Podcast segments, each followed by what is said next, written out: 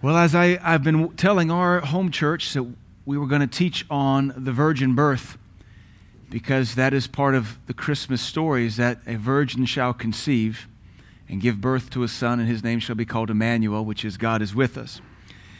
And I must say, I've never studied the virgin birth much. I, I like to think I have a pretty simple faith, which, if the Bible says Jesus was born of a virgin, I can handle that. There's no problem to that for me. I, I believe in a God that spoke the world into existence. I believe in a God that died on the cross and was raised from the dead. Why is it such a difficult thing to accept the fact that God might conceive himself in a virgin's womb and bring forth a son, shrouded in flesh, to be our Redeemer? So to me, it's never been a problem, but apparently the devil hates this doctrine and he uses his academics and his heretics and his apostates to try to undermine it. So I have some notes I've put together doing some deep theology, but I'm going to try to make it a little bit more palatable for us. But for me, as a, a, minister and a gospel teacher, if I'm going to confront a heresy, I'm not going to go tit for tat. I'm going to see your heresy with a scriptural atomic weapon and just slam dunk. Why beat you by four or five points when I can run the score up and have the highest score ever? So we're going to put to rest any ignorance ever concerning the virgin birth tonight. Why not? We're here to celebrate the birth of Jesus, and critical to that is the virgin birth.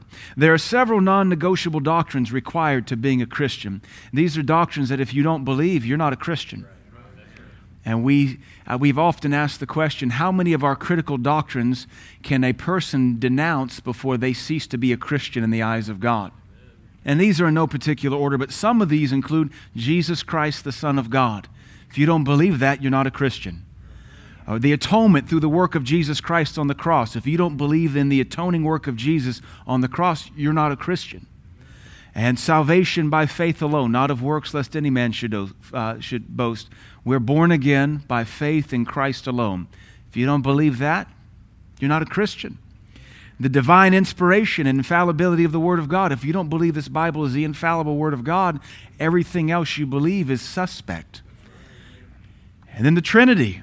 God the Father, God the Son, God the Holy Ghost, three in one, a divine mystery that we explain as best we can. If you don't believe in that, we really start to question everything else. But then that also brings us to the virgin birth. And if you don't believe in the virgin birth, this is a non negotiable. You cannot say you are a Christian. The virgin birth is so critical to our faith in Jesus Christ. And that's why I want to teach this tonight so we can understand how and why that is so critical. The denial of the virgin birth involves either a denial of the purity of Mary at conception, or it involves a denial of the truthfulness of Matthew and Luke's narrative. So if you deny the virgin birth, you deny the gospel. You deny the validity of the scriptures. You're calling the Bible a book of lies. Though it's always suffered various attacks from apostates, heretics, and mockers, the virgin birth is a non negotiable doctrine that has been held by the church from the very beginning. Even the founding fathers held to the virgin birth.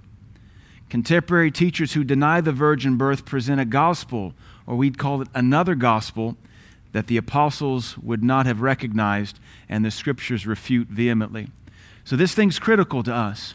And again, you're church folks, so I'm preaching to the choir, but we need to make sure our doctrine is fortified and shored up because we're living in a day where people are trying to pick apart the gospel from every angle possible. The Apostles' Creed, which was established about the second century, part of it says of Jesus Christ, he was conceived of the Holy Spirit, born of the Virgin Mary. You're talking about a nearly 2,000 year old church creed that they said and believed that Jesus was conceived of the Holy Spirit, born of the Virgin Mary. The early church believed in the virgin birth. It took the Enlightenment period to come up with foolishness that says, well, Jesus was a man, but he wasn't born of a virgin. The Nicene Creed, which was further established in the fourth century, said this. It's a little lengthy, but it's worth reading.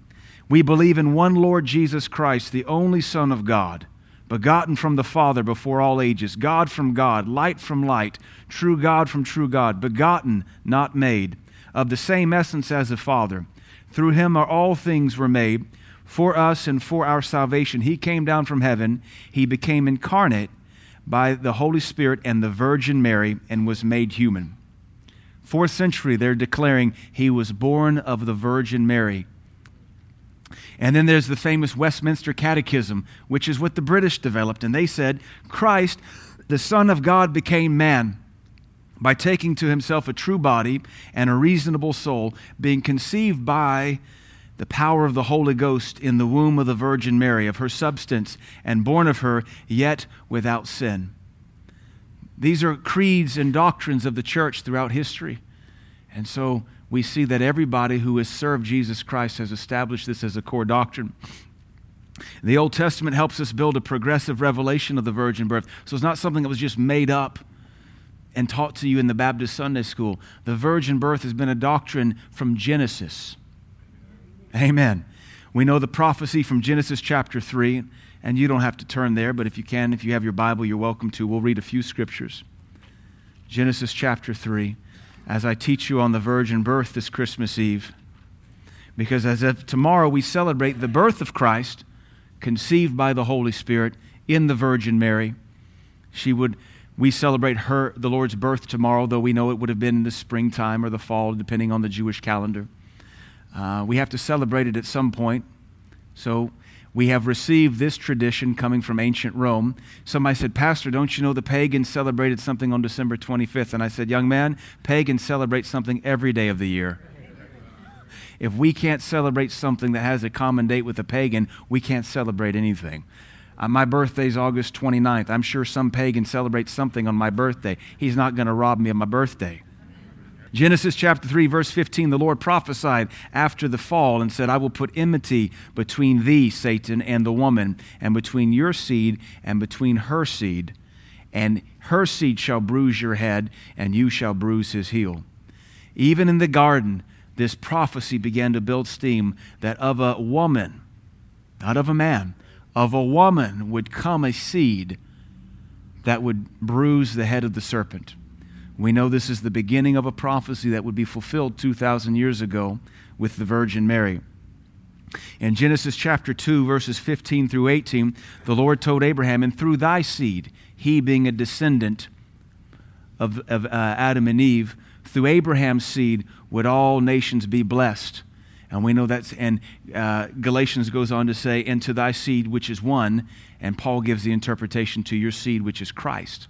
So we see there a link in theology between the seed prophesied in Genesis 3, mentioned again in Genesis 22, and then confirmed by Paul in Galatians that the seed would be through Abraham from Eve, and his name is Christ.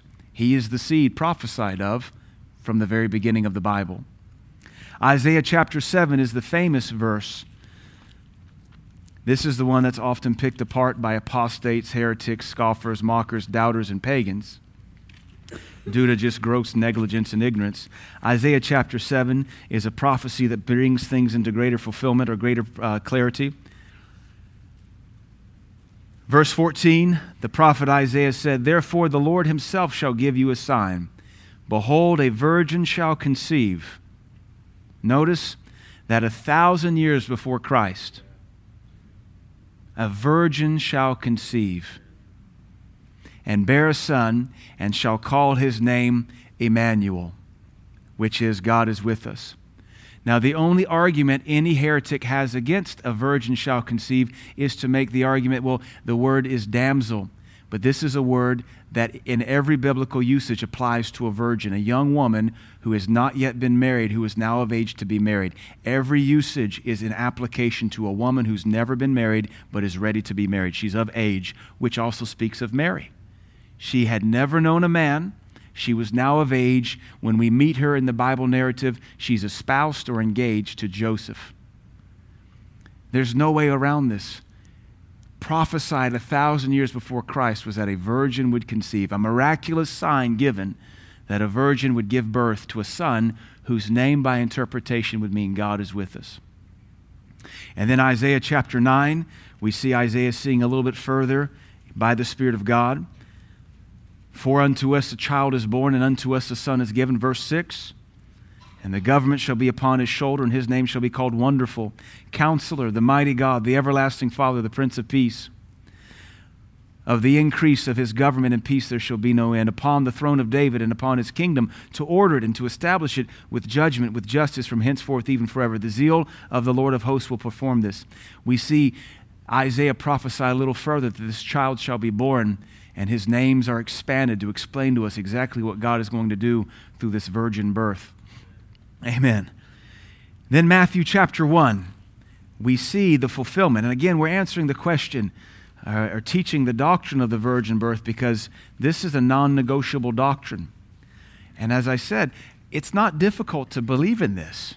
If we believe in a God that created the galaxies and created the heavens and the earth and breathed into a, a, a pile of dirt and made man, if we believe in a God that could raise a man from the dead, if we believe in a Savior that can walk the earth and do miracles, what is it if, if He conceives a baby by his own power in a virgin. Why is that so difficult?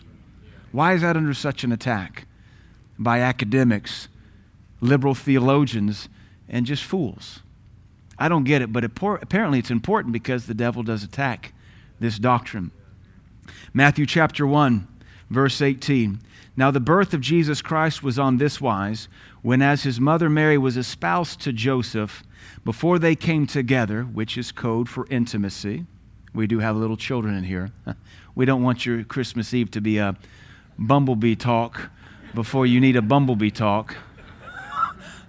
Thanks, Pastor. Christmas Eve was a lot more complicated than it needed to be. Before they came together, all the adults get what we're talking about.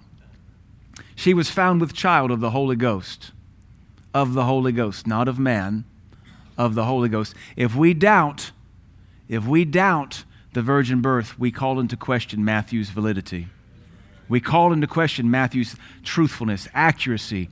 And if we start to pull threads there, where will we stop? Then Joseph, her husband, being a just and upright man and not willing to make her a public example, was minded to put her away privately. But while he thought on these things, behold, the angel of the Lord appeared to him in a dream, saying, Joseph, thou son of David, fear not to take unto thee Mary thy wife, for that which is conceived in her is of the Holy Ghost. Joseph said, This isn't mine, because I know what I do, and that isn't what I did. But the angels, knowing his heart by the, by the commandment of the throne of God, said, This is of the Holy Ghost. We have so many scripture to build this doctrine. This is of the Holy Ghost. This is not of man. Luke chapter 1, these are the only two gospels that give us the account of the virgin birth. Luke chapter 1, verse 26. I'm sorry I even have to deal with some of this because America is pioneering new levels of ignorance and apostasy. The latest thing to have heard out of our new national movement, hashtag Me Too, was that the virgin birth violated the Me Too movement because God never got consent from Mary. It takes an academic to teach that kind of foolishness. But let's see what the Bible actually says. Because before they speak, God already said, shh. Verse 26 and in the sixth month, the angel Gabriel was sent from God unto a city of Galilee named Nazareth to a virgin. How many witnesses do we have now of a virgin? Espoused to a man whose name was Joseph of the house of David, and the virgin's name was Mary. Twice now she's called a virgin. And the angel came in unto her and said, Hail, thou that art highly favored, the Lord is with thee. Blessed art thou among women. And when she saw him, she was troubled at his saying, and cast in her mind what manner of salutation this should be. And the angel said unto her, Fear not, Mary, for thou hast found favor with God. And behold, you will conceive in your womb. Not yet, but you will. Hasn't happened yet. You will bring forth a son, and shall call his name Jesus. He shall be great, shall be called the Son of the Highest and the Lord God shall give unto him the throne of his father David, and he shall reign over the house of Jacob forever, and of his kingdom there shall be no end. That's prophesying and in accordance with Isaiah 9. Then Mary said unto the angel, How shall this be, seeing I know not a man? She's testifying, I'm, I know not a man. So there's our third witness in Luke alone. She has never known a man. And the angel answered and said unto her, The Holy Ghost shall come upon thee, and the power of the highest shall overshadow thee. Therefore also that holy thing which shall be born of thee shall be called the Son of God. And behold, thy cousin Elizabeth, she hath also conceived a son in her old age. And this is the sixth month which uh, with her who was called barren, for with God nothing shall be impossible. And Mary said, Behold, the handmaid of the Lord, be it unto me according to thy word. That sounds like consent.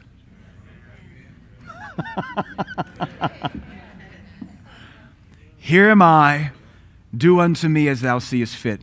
Behold, I am your servant, be it unto me according to thy word. Before the fools in the highest academic realms of the world can open up their ignorance, the scripture has already laid them to silence. God did not get consent. The fool never read his Bible because she said, How will this be? Hasn't happened yet. The Holy Spirit will come upon you and overshadow you. Okay. Be it unto me even as thou hast spoken. Amen. And then Galatians 4 4 that says that God sent forth his Son in the fullness of time. Galatians 4 4 God sent forth his Son, made of a woman, not made by a man, made under the law. So I wanted to give you uh, the, the several passages that we build our doctrine of the virgin birth on because it really is a miraculous thing. We're excited about the birth that we celebrate tomorrow on Christmas Day, but remember, nine months before the birth, maybe even 10 months, the angel was having to prepare Joseph and Mary and, and get everything ready and such a thing had been prophesied a thousand years prior. A very tremendous event, and this is critical. The virgin birth is so critical for our salvation. Seven problems arise if Jesus were born to a natural father. I'll give those to you quickly.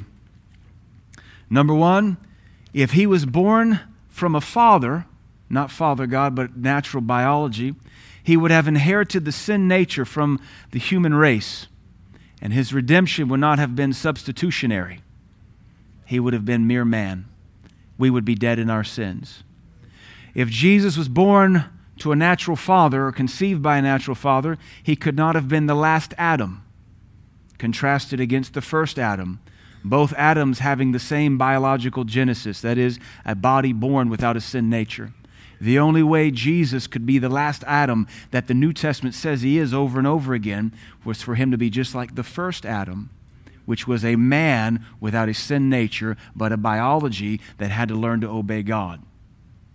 Number three, if Jesus was conceived by a man, he would have been finite and a mere religious zealot. The denial of the virgin birth is the denial of the deity of Jesus Christ. And that lets you know why the enemy attacks the virgin birth, because to deny it is to say Christ is a mere man. Now, First John tells us very early, First John was written right at the turn of the first century, just about 60 years after Christ's ascension. First John says, Who is an antichrist and a deceiver, but he that denies Christ has come in the flesh? A denial of virgin birth is an antichrist and a deceiver. And the Bible says we're to try those spirits. Number four, if Jesus had been conceived by a man, he would have not been the begotten of the Father, he would have been the begotten of Joseph. And the Bible is very clear he was begotten of God. For God so loved the world, he gave his only begotten Son. Begotten speaking to the virgin birth, not the creation of Jesus. He always was. He is God. Fifth problem we have if Jesus was conceived of man, we have an unreliable Bible. If we can't trust this doctrine, we can't trust anything. And therefore, Isaiah, Matthew, Luke, and Galatians have now been called into suspect among all the other scriptures that speak of the last Adam and the virgin birth and our salvation. Number six, we would have to reject every miraculous aspect of Christianity. And I ask, what is so hard to believe about God the eternal creator of all things, forming for himself a body in the womb of one of his creations. He made the woman, he made the womb, he made the reproductive system. What is it if he forms himself in that? This is but a small thing. And even the angel told a little 14 year old Jewish girl, With God, all things are possible. She said, Okay. Not a problem. What's so difficult about this? and the seventh problem if there is no virgin birth, Jesus would have been at best only a spiritual genius with uncanny religious insight and not the prophesied Lamb of God who would fulfill all Old Testament types, shadows, and sacrifices. If he, there is no virgin birth, we're still dead in our sins. Because no singular man has come along and fulfilled everything like Jesus Christ of Nazareth did. So foolish to the, the liberal theologian, the liberal professor, is that they still believe in the Jesus of the Bible, they just don't believe he was divine.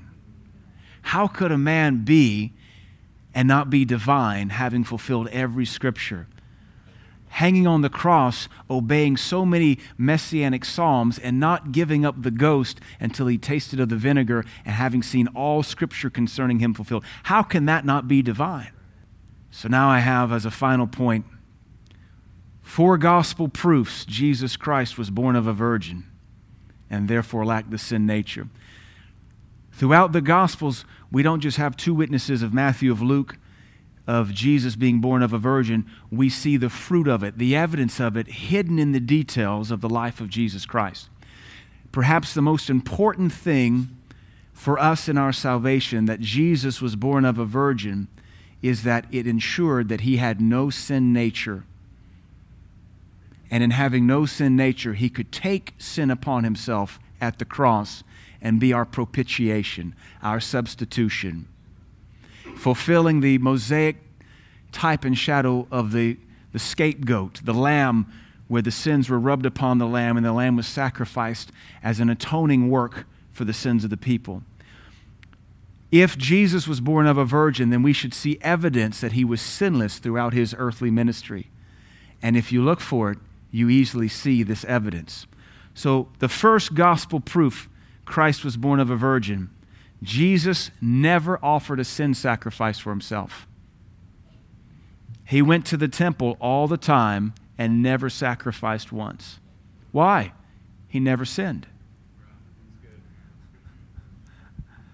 You cannot do that except you're sinless. You can't not sin except you're born of a virgin. Number two, Jesus never prayed for forgiveness. He was always saying, Father, forgive them. He was always pardoning and forgiving sins. Even the Pharisees said, What manner of man is this? Who can forgive sins but God? And Jesus said, Exactly. Your sins be forgiven. he prayed to forgive others, but he never asked for forgiveness himself. Now, he's either an arrogant zealot or he is who our Bible says he is. Number three proof he was born of a virgin. Jesus taught that everyone needed the new birth but him. He said, I've come to redeem you. You must be born again. I don't need to be born again. You must be born again, old Nicodemus, you wise old Pharisee. He taught salvation was coming for everybody but him because he was salvation. And you can only say that when you're the Redeemer. And number four, this is the one that I just love. This is, we, we sometimes we, we read the scriptures and we think Jesus is this stained glass stoic who never had a sense of humor, who was never sarcastic, who never taunted people, who never had a, who never showed a, a, an angry side. But we know all these things aren't true. Jesus, our fourth proof, he was born of a virgin. Jesus challenged in even his enemies to find a single sin in his life. He said, Of which sin do you convict me of? He challenged them everywhere he went. Why are you doing this? What have you found wrong with me? Even Pilate says, I find nothing wrong with him. The best they could do, they killed him for making himself equal to God. But he was. they crucified him based on the merits of truth. But they could not crucify him for any sin because even his enemies who watched him with a fine tooth comb could find no sin in this man's life. Even Judas said, I have betrayed the innocent blood. the man that walked with Jesus for three and a half years, said, I find nothing wrong with him. The scriptures tell us, Now hath the prince of this world come, and Jesus says, And he has found nothing in me. Not even Satan knew of something secret Judas couldn't see or Pontius Pilate couldn't find.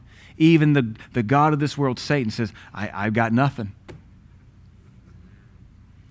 Second Corinthians tells us he knew no sin.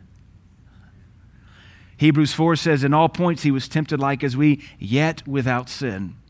Hebrews 7 26 says, He, he is holy, guileless, undefiled, and separated from sinners.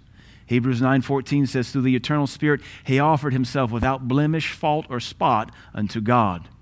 First Peter says by the precious blood as of a lamb without blemish and without spot, even the blood of Christ. First Peter 2 says, who, He who did no sin, neither was guile found in his mouth. And First John concludes by saying, In him is no sin, for he is righteous. Only a man born of a virgin, successfully walking with his God, Unlike the first Adam who failed to walk with his God, the second Adam came, had the uh, same opportunity as the first Adam, no sin nature, walked and grew in favor and stature with grace with God and man, and was able to fulfill the law and be our atoning sacrifice. Christ's familiarity with sin came not through his partaking of it, but through his constant defeat against it. He was acquainted with sin not because he partook, but because he was always resisting it. He was familiar with the enemy and he always won. So he understands our temptations, as Hebrew encourages us. He understands the feeling of it coming on, yet he resisted and beat it. This is what fitted him to be the deliverer. And because he was tempted in all points like as we, because he became very familiar with the battle flesh fights against, the constant barrage of sinful temptation, he is fit to be a merciful high priest forever. But it all started with this virgin birth. I want you to be fortified in your faith to know any doctrine we endeavor to believe as Christians has already been fought and proven for 2,000 years. Don't fall for some dingaling on Facebook or for some professor with a PhD that was worth nothing to his soul.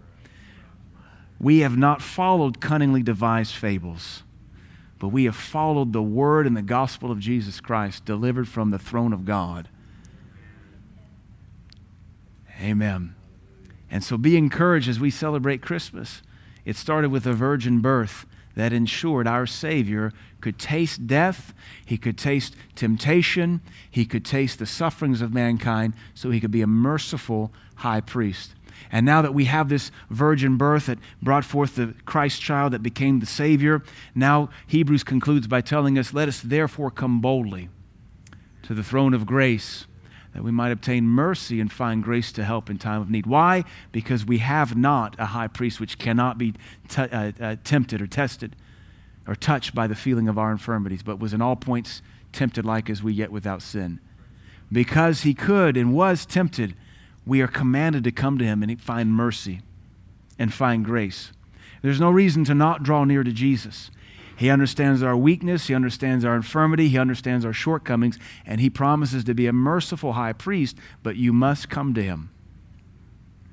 That's, that's the promise that began in the garden, confirmed through Isaiah, fulfilled in Matthew and Luke, died on the cross and redeemed, resurrected for our justification. And that's why we're here today. It's quite hypocritical for people to celebrate Christmas to, today and tomorrow and deny the virgin birth. if you don't believe it, you don't get the presents. if you don't believe it, don't sing Oh Holy Night because it won't mean anything to you. Amen.